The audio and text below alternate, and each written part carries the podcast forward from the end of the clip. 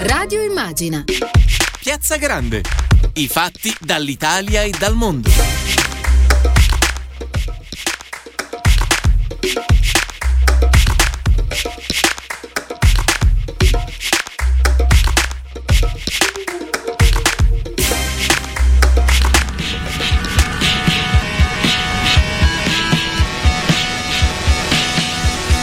Care ascoltatrici e cari ascoltatori, bentornati in diretta su Radio Immagina, al microfono Stefano Mennucci per una nuova puntata di Piazza Grande. Come ogni mercoledì affronteremo i temi caldi che riguardano l'economia e il lavoro. Nella prima parte, tra i vari argomenti, parleremo dell'assegno unico per i figli appena approvato al Senato. Capiremo insieme quali saranno i suoi effetti sulle famiglie e quali invece i dubbi applicativi e vedremo come si è arrivati all'approvazione di questo importante strumento. Faremo poi anche un passaggio sull'evoluzione del mercato del lavoro alla luce dei nuovi dati diffusi da Banca Italia e il Ministero del Lavoro e parleremo anche del progetto Erasmus visto che ci sono interessanti novità da questo punto di vista. Nella seconda parte invece parleremo eh, dell'importante accordo sindacale tra Just Eat CGL, Cisle e Will, avvenuto due giorni fa un accordo che concede finalmente diritti ai cosiddetti riders, lavoratori troppo spesso dimenticati.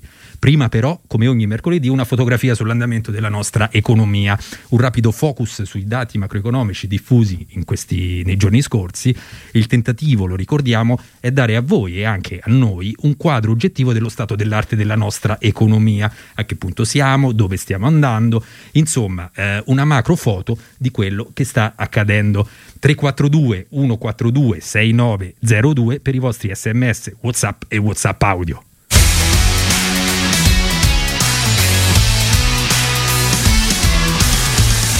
E allora cosa abbiamo questa settimana? Vi segnaliamo innanzitutto le previsioni de- sui paesi dell'Eurozona diffuse due giorni fa dall'Istat in collaborazione con gli istituti di, eh, di statistica tedesco e svizzero. Questo eh, report, scusate, indica un, eh, di fatto un balzo in avanti del prodotto interno lordo, consumi e produzione industriale tra aprile e giugno.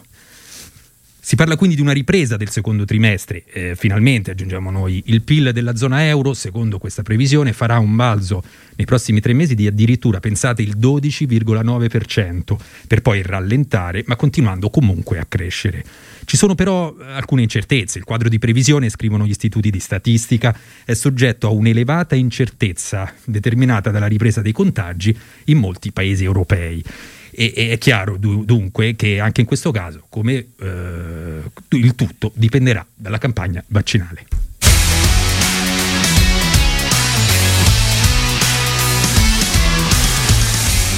Sottolineiamo poi un rapporto rapporto del Fondo eh, Monetario Internazionale diffuso nella giornata di ieri, in cui si elogia la risposta politica del, dell'Italia durante la pandemia. Si parla di, cito testualmente, una risposta efficace nell'attuare l'impatto della crisi sanitaria e l'impatto sull'economia. E poi, tra le altre cose, i tecnici del fondo sottolineano anche come le misure di sostegno dovrebbero essere ridotte in maniera graduale affinché si possa generare una ripresa economica solida e di graduale riduzione delle misure di sostegno ha parlato anche il commissario agli affari economici Paolo Gentiloni lunedì scorso in audizione alla Corte dei, Corti, delle, scusate, alla Corte dei Conti francese. Se vogliamo evitare, lo sto leggendo, ehm, dice Gentiloni, di ripetere gli, gli, errori del passato e rischiare un aumento di fallimenti eh, della perdita di posti di lavoro, dovremmo ritirare appunto queste misure di sostegno con molta attenzione e molto gradualmente.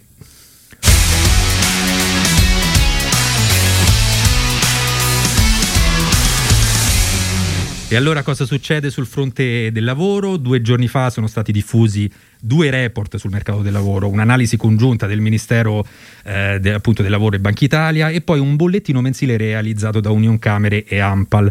Ebbene, ci sono eh, da questo punto di vista indicazioni interessanti. È inutile dire che è stato un anno ovviamente drammatico e che lo è ancora per alcuni settori, per molti settori e alcuni comparti economico-produttivi sono letteralmente in ginocchio, vedi turismo, ristorazione e il terziario, i negozi chiaramente.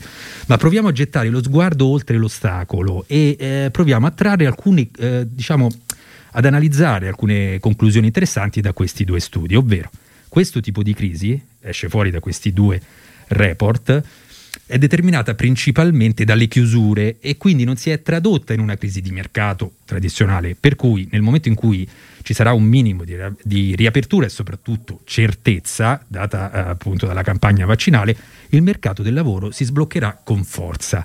Quindi la dinamica che sembra uscire fuori da, da, questi dati è che nel momento in cui si ripartirà, si ripartirà bene, anche perché ci si aspetta, eh, questo lo dicono molti osservatori, un aumento di consumi legato a quelle categorie che in effetti non hanno perso lavoro penso alla pubblica amministrazione ad esempio, e che hanno quindi risparmiato in questi mesi. Insomma, un po' di ottimismo che non guasta. E allora partiamo con l'approfondimento di alcuni temi.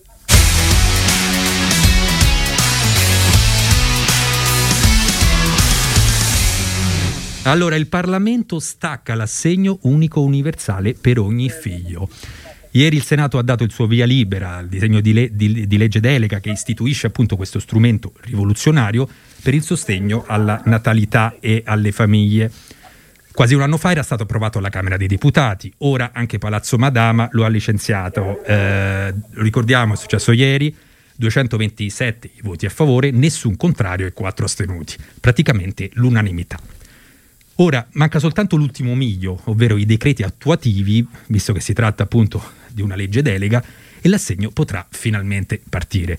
Cerchiamo di fare il punto con il deputato del Partito Democratico Stefano Lepri che ci sta ascoltando. Benvenuto onorevole. Grazie a voi, buonasera. Dunque onorevole, si tratta di una riforma attesa da anni che peraltro arriva in un momento eh, quanto mai opportuno, visto che il calo record c'è stato nel 2020, un calo record delle nascite.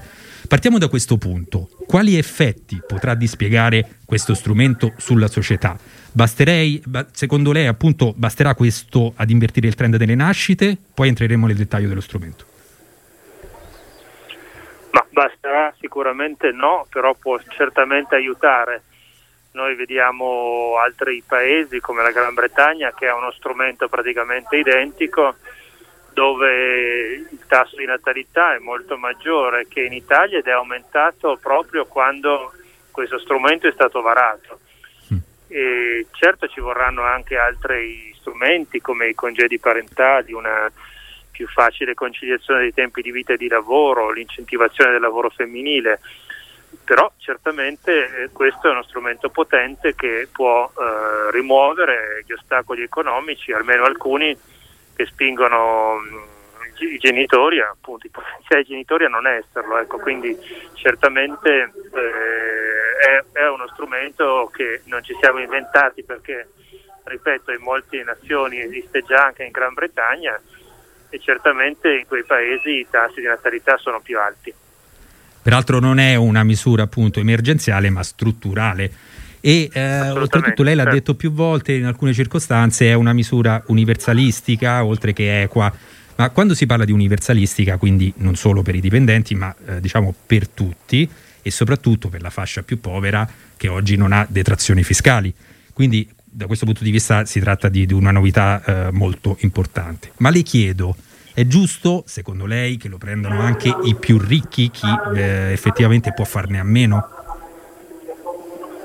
Per intanto sottolineo appunto quello che lei ha già detto, il carattere eh, universalistico per tutti lo riceveranno anche gli incapienti, cioè persone che oggi non fanno la dichiarazione dei redditi perché hanno redditi troppo bassi e che al momento non hanno né le detrazioni né gli assegni familiari, lo riceveranno anche i liberi professionisti e eh, i lavoratori autonomi che non hanno gli assegni familiari. Certo. Quindi è una misura che arriverà anche per esempio ai lavoratori dipendenti a tempo determinato che perdono il lavoro. Questo quindi è davvero, è davvero importante. Lo si darà questo, questo assegno però con importi diversi. Quindi certamente i più ricchi lo avranno, ma lo avranno con un importo inferiore.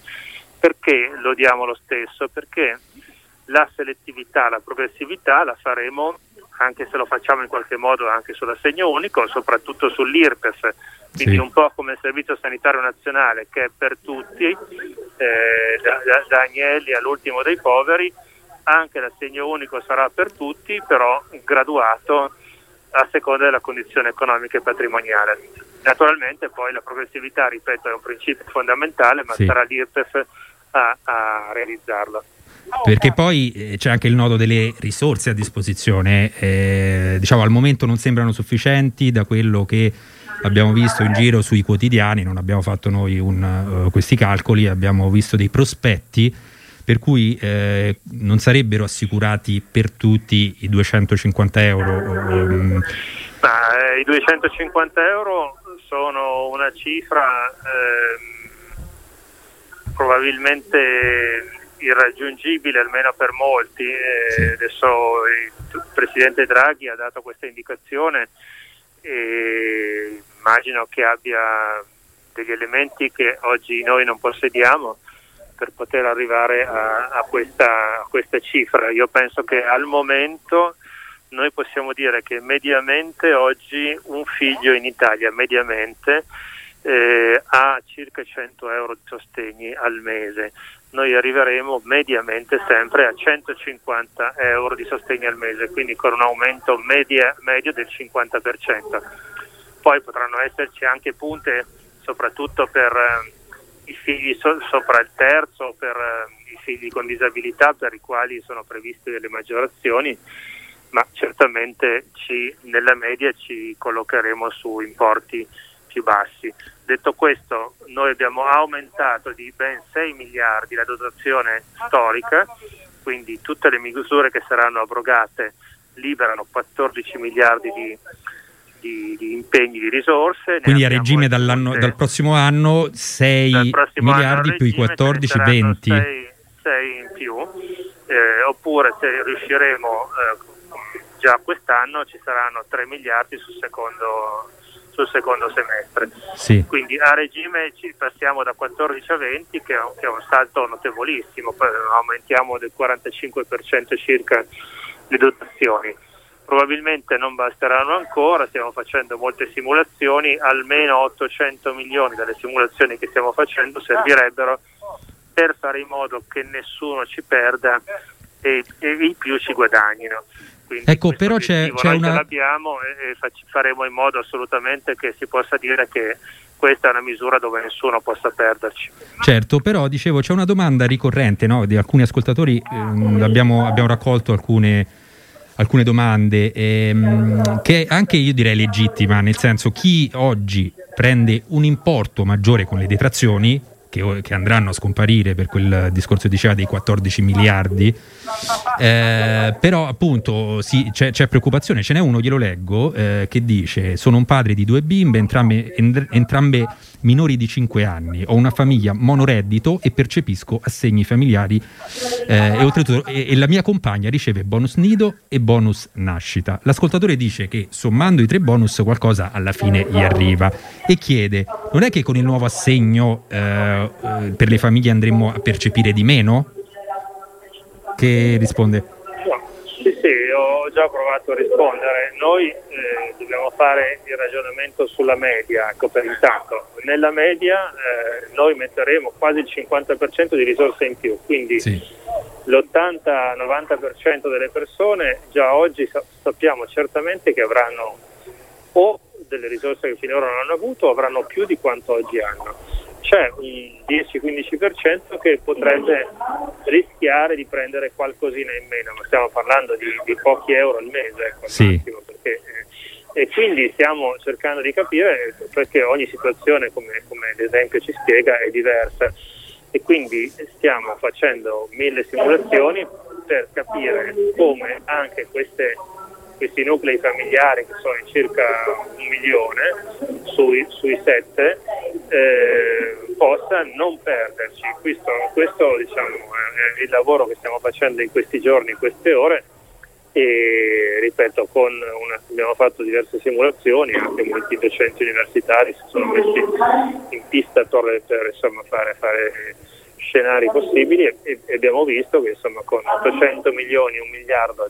che si aggiungono ai 20 eh, riusciremo a fare in modo che nessuno ci perda ecco, che, e che i più ci guadagnino. Al massimo si avrà quanto si ha oggi.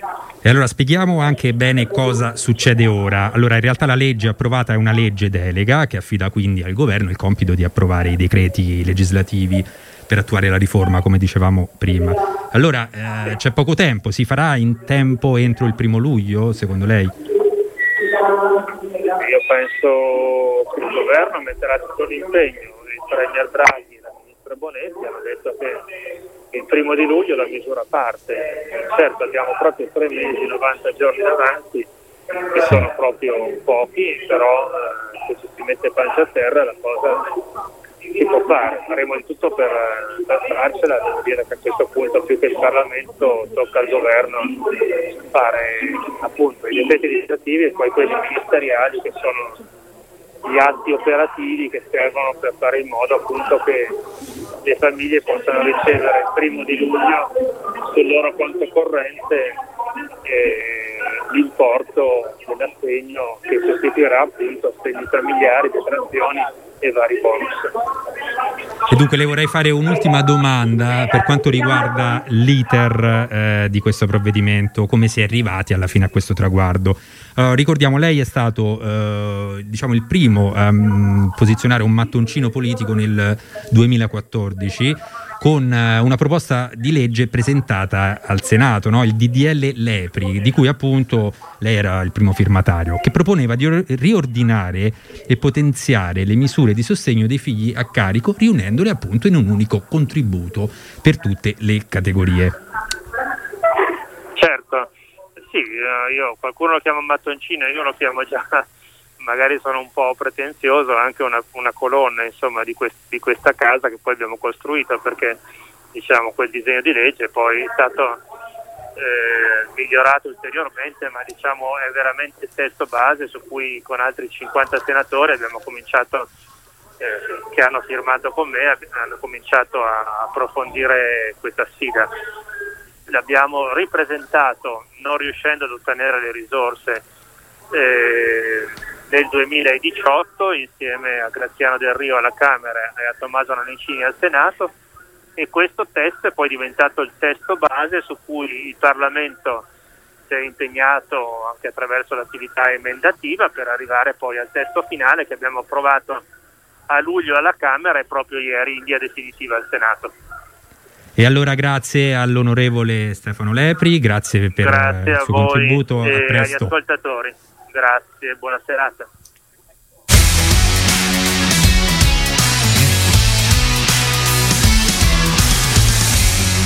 E allora apriamo adesso una piccola parentesi da Bruxelles, cioè la Commissione europea il 25 marzo scorso ha approvato il nuovo programma di lavoro Erasmus ⁇ è un passaggio importante perché vengono aumentate le risorse di un programma che senza dubbio eh, ha rafforzato e continuerà a rafforzare l'identità europea.